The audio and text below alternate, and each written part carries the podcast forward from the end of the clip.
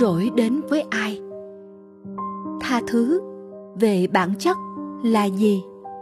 Nó bao hàm cái gì? Tha thứ đem lại gì cho người tha thứ? Cho người được tha thứ? Liệu có điều gì mãi mãi không thể tha thứ được? Tha thứ có thể trở thành một chiến lược đáp trả cái ác. Và có lẽ câu hỏi quan trọng nhất, khi tha thứ, người ta có hy sinh công lý? Dường như đây cũng là nỗi lo ngại của hai vợ chồng Herzog ở Mỹ.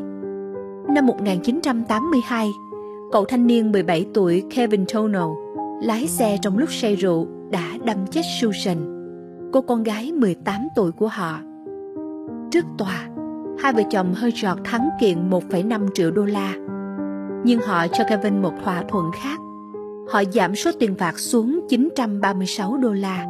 Nếu mỗi thứ Sáu hàng tuần, trong vòng mười tám năm tiếp theo, cậu ta gửi cho họ một cái séc trị giá một đô la, ghi tên người được hưởng là Susan. Cậu nhận lời một cách biết ơn. Mấy năm sau, cậu ta bắt đầu lỡ hẹn. Khi bố mẹ cô gái kiện cậu ra tòa, cậu suy sụp. Mỗi lần cậu ghi tên Susan, cảm giác tội lỗi lại cắn xé cậu. Tôi đau đớn kinh khủng, cậu nói. Cậu đưa cho gia đình Herzog hai hộp đầy séc, viết sẵn tới tận năm hai nghìn không trăm lẻ một, một năm lâu hơn thỏa thuận. Nhưng họ từ chối. Mỗi tuần, bố mẹ Susan lại xé miệng vết thương của Kevin Tunell bằng cách bắt cậu viết tấm séc. Cũng mỗi tuần, họ tự xé miệng vết thương của chính mình. Vì sao họ lại lựa chọn đắm chìm trong địa ngục của đau khổ? Câu trả lời là vì họ không thể nào tha thứ. Tha thứ là gì? Trước khi trả lời câu hỏi này, chúng ta hãy nói về tha thứ không phải là gì. Tha thứ không phải là im lặng trước điều sai trái. Nó không phải là bỏ qua, chấp nhận, dung túng hay biện hộ cho cái sai và cho phép hành vi gây hại tiếp tục. Tha thứ không phải là ra vẻ mọi thứ đều ổn cả, không có vấn đề gì, hoặc có nhưng chỉ là chuyện nhỏ thôi. Ngược lại, để hành vi tha thứ mang ý nghĩa thì người làm sai, cái sai và mức độ ảnh hưởng của nó cần được ý thức rõ ràng. Tha thứ không phải là lãng quên. Nó không chối bỏ nỗi đau của nạn nhân hay bắt họ nhất thiết phải trở thành bạn tốt nhất của kẻ gây hại. Nó cũng không nhất thiết phải là ân xá và khoan hồng, không liên quan tới việc bỏ qua hình phạt với người gây lỗi, mặc dù người tha thứ có thể lựa chọn không thực hành quyền này. Cái được hủy bỏ trong hành vi tha thứ không phải là cái sai, tác giả Joanna North viết, mà là cái tác động tiêu cực và méo mó của cái sai lên người bị hại, lên quan hệ của người này với người gây hại và những người khác. Vậy, tha thứ là gì? Tha thứ là giải phóng bản thân khỏi sự ám ảnh của cái bất công xảy ra với mình và sống một cuộc sống độc lập, không bị bóng đen của kẻ gây hại phủ lên. Khi bị hại, những cảm xúc tiêu cực xuất hiện như giận dữ, tổn thương, thất vọng, đi kèm với những ám ảnh không nguôi về kẻ gây hại. Từ là bạn hoặc trung tín, hình ảnh của người đó chuyển sang thù địch.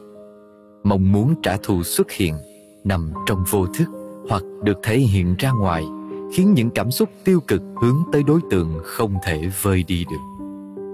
Tha thứ vừa là một lựa chọn, vừa là một quá trình và một phản ứng nội tại để giải phóng những cảm xúc tiêu cực kia. Khi người bị hại tha thứ thành công, sự giận dữ và căm ghét dịu đi, những ám ảnh phục thù được buông bỏ, hình ảnh của kẻ gây hại mất đi tính đe dọa.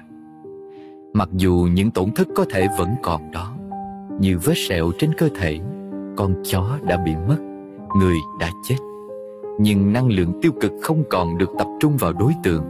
Sự căng thẳng nội tâm giảm đi, nhường chỗ cho một trạng thái bình yên và khỏe mạnh hơn. Khi một phụ nữ tha thứ cho kẻ hãm hiếp cô, Joanna North đưa ra một ví dụ.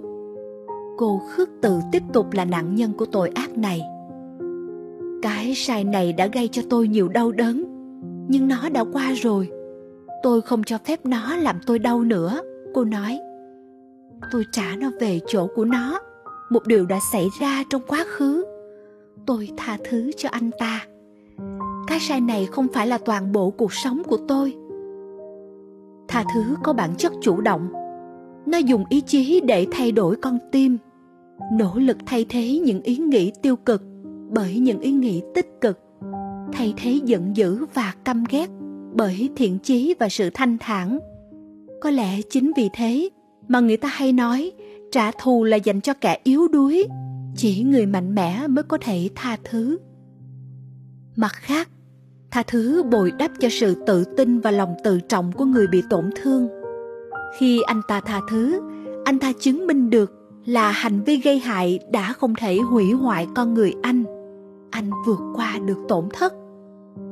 Một số nhà tâm lý học cho rằng tha thứ chỉ trọn vẹn khi nó không chỉ là vượt qua được giận dữ và căm ghét hướng tới người gây hại và quên đi hay phớt lờ anh ta đi, mà còn phải phát triển được một thái độ tích cực đối với con người này.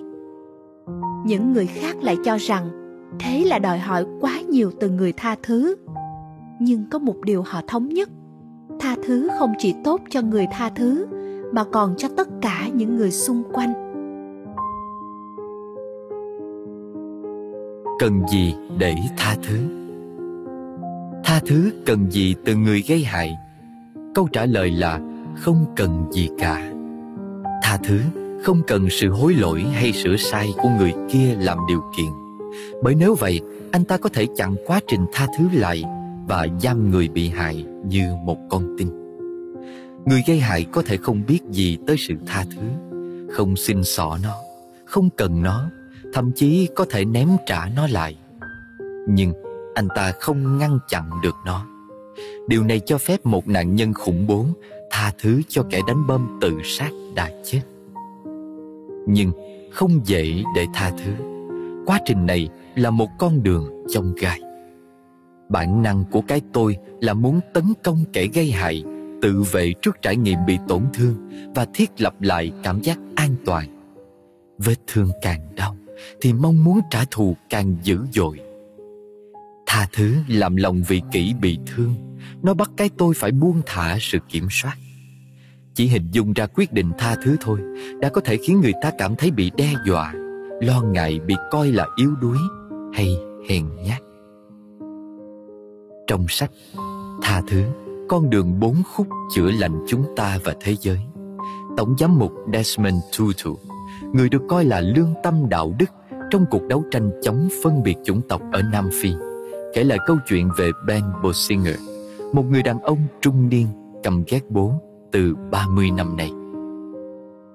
Lúc nhỏ, Bosinger và các anh em mình bị người bố, con người giận dữ nhất và tàn bạo nhất mà anh từng gặp, làm nhục, đánh đập và tra tấn tàn nhẫn. Anh không biết vì sao mình lại được sinh ra. Lớn lên, anh căm ghét người bố và căm ghét bản thân. Anh không coi ông ta là người, không coi ông ấy tồn tại. Người bố không bao giờ xin lỗi, không bao giờ giải thích vì sao ông ta lại hung hãn như vậy. Nhưng rồi, nỗi đau bên trong Bosinger trở nên quá lớn để mang nó đi tiếp trong cuộc đời. Anh kể lại điều đã xảy ra. Có một điều gì đó lớn lao hơn chính mình đã khiến tôi tha thứ cho ông ấy. Một hôm tôi lái xe tới trước nhà ông ấy. Ông bước ra và chúng tôi bắt đầu nói chuyện về xe mô tô. Cả hai chúng tôi đều rất thích xe mô tô. Khoảnh khắc đó, khi chúng tôi cùng cúi xuống xem xét cái động cơ đầy dầu mỡ bên cạnh nhau, tôi tha thứ cho ông ấy. Tôi nhìn mớ tóc bạc và dài của ông ấy, khuôn mặt nhiều nếp nhăn. Ông đã suy yếu bởi cuộc sống vật lộn và tuổi già. Ông ấy là con người. Ông ấy mới nhiều khiếm khuyết làm sao. Ông ấy yêu thích xe mô tô giống hệt tôi. Và đâu đó khi tôi nhìn thấy tất cả những điều đó, tôi đơn giản là tha thứ cho ông ấy. Dường như một tảng đá khổng lồ được nhấc khỏi ngực tôi. Cuối cùng tôi đã có thể thở bình thường. Ông ấy không xin tôi tha thứ. Ông ấy không hối lỗi hay cảm thấy ăn năn.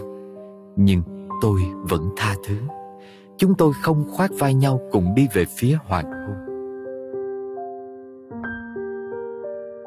Ben Bosinger tha thứ cho bố.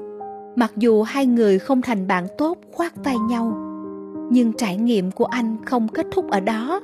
Những gì anh cảm nhận ở những năm tháng tiếp theo mới giúp chúng ta đi sâu vào trái tim của tha thứ và thật sự hiểu được bản chất của nó. Nhiều năm sau, tôi gặp lại ông ấy. Ông đã nói điều gì đó rất gây tổn thương. Và trong khoảnh khắc tôi tự hỏi, liệu có phải sự tha thứ đã phai mòn? Nhưng rồi tôi nhận ra rằng tôi đã kỳ vọng là sự tha thứ của tôi sẽ một cách thần kỳ nào đó biến ông ta thành một người khác, dễ chịu hơn, tốt đẹp hơn. Với kỳ vọng đó, tôi lại một lần nữa biến mình thành nạn nhân của ông ta. Sự kỳ diệu không xảy ra với ông ta. Sự kỳ diệu xảy ra với tôi. Tôi thấy nhẹ nhõm.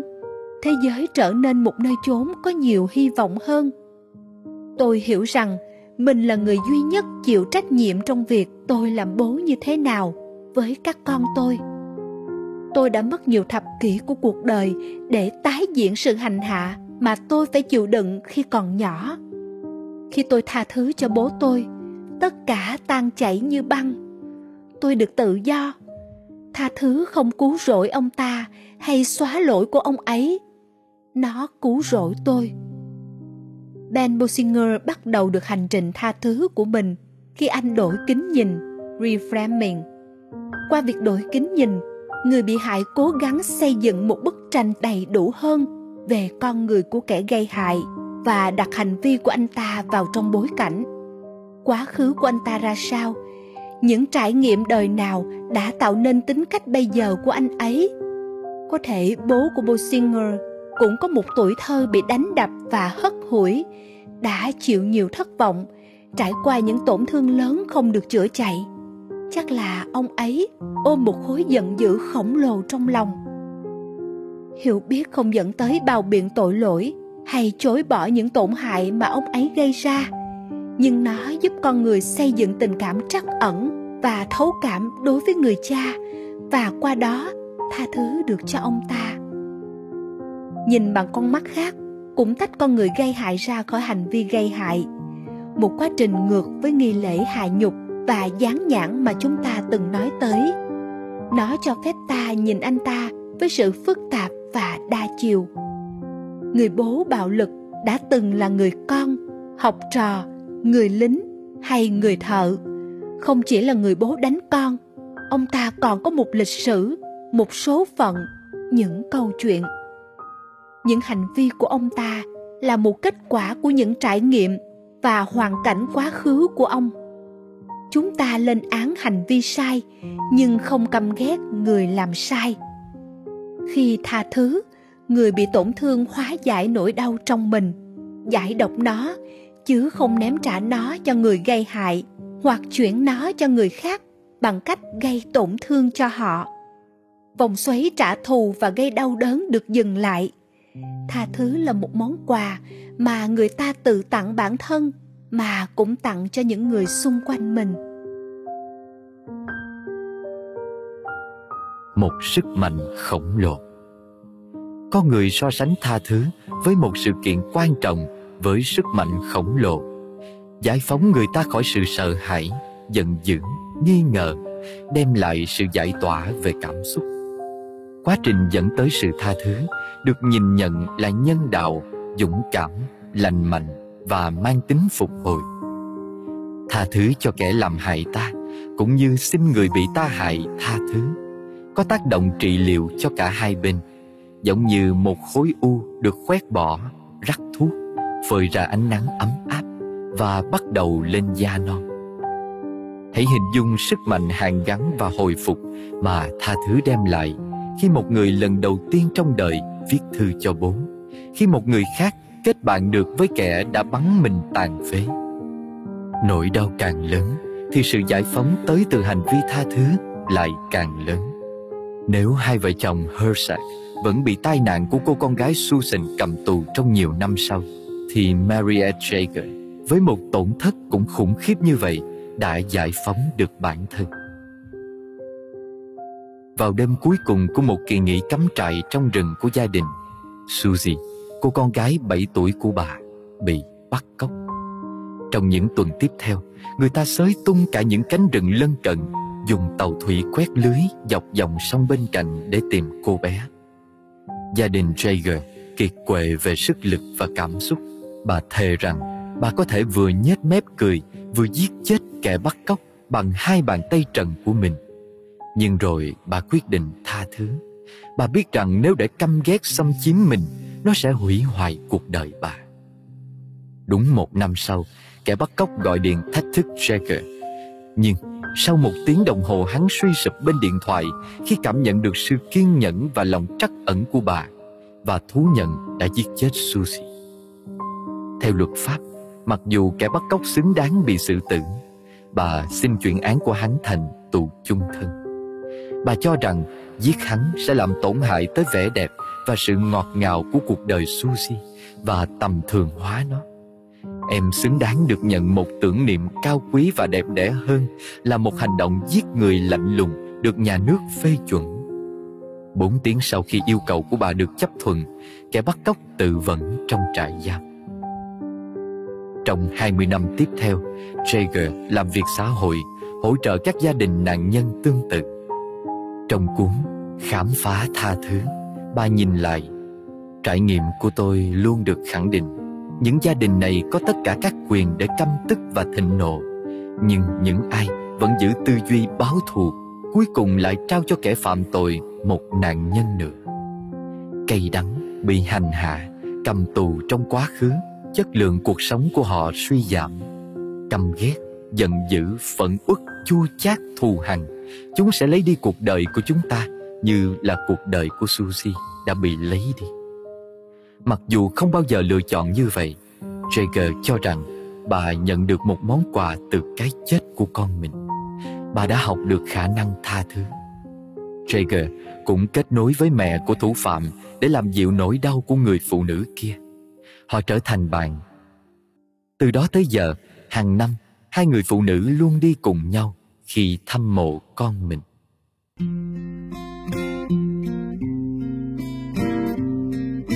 Một ngày tôi đứng dưới chân cầu, nhìn mọi người chen lấn nhau, vì thời gian trôi quá mau, vội vàng tìm nơi nương náu. Và rồi tôi nghĩ suy trong đầu, nhìn mọi người thật giống nhau, vì cuộc đời còn đớn đau, toàn là lắng lo buồn rầu. Ngày từng ngày lo toan tính chuyện cuộc đời, vì chỉ biết thương thân mình, thương mình thôi. Lỡ đâu một ngày nát tan thân này, chỉ toàn mang theo đắng cay. Ngồi mà nhìn theo làn gió vẫn khẽ đung đưa ngàn cây, xin được cho buồn đau sầu lo tan biến trên đôi bàn tay. Cho dù có bão tố phong ba ngày mai, thôi ngày đang còn vui còn say, ai biết đêm dài. Na na na da da da da da da da da da da da. You you.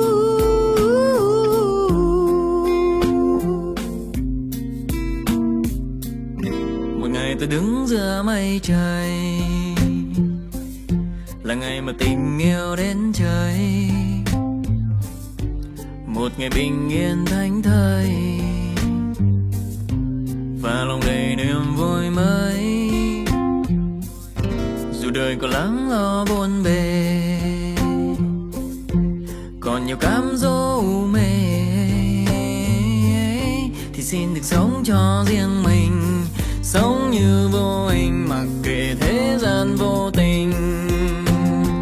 Da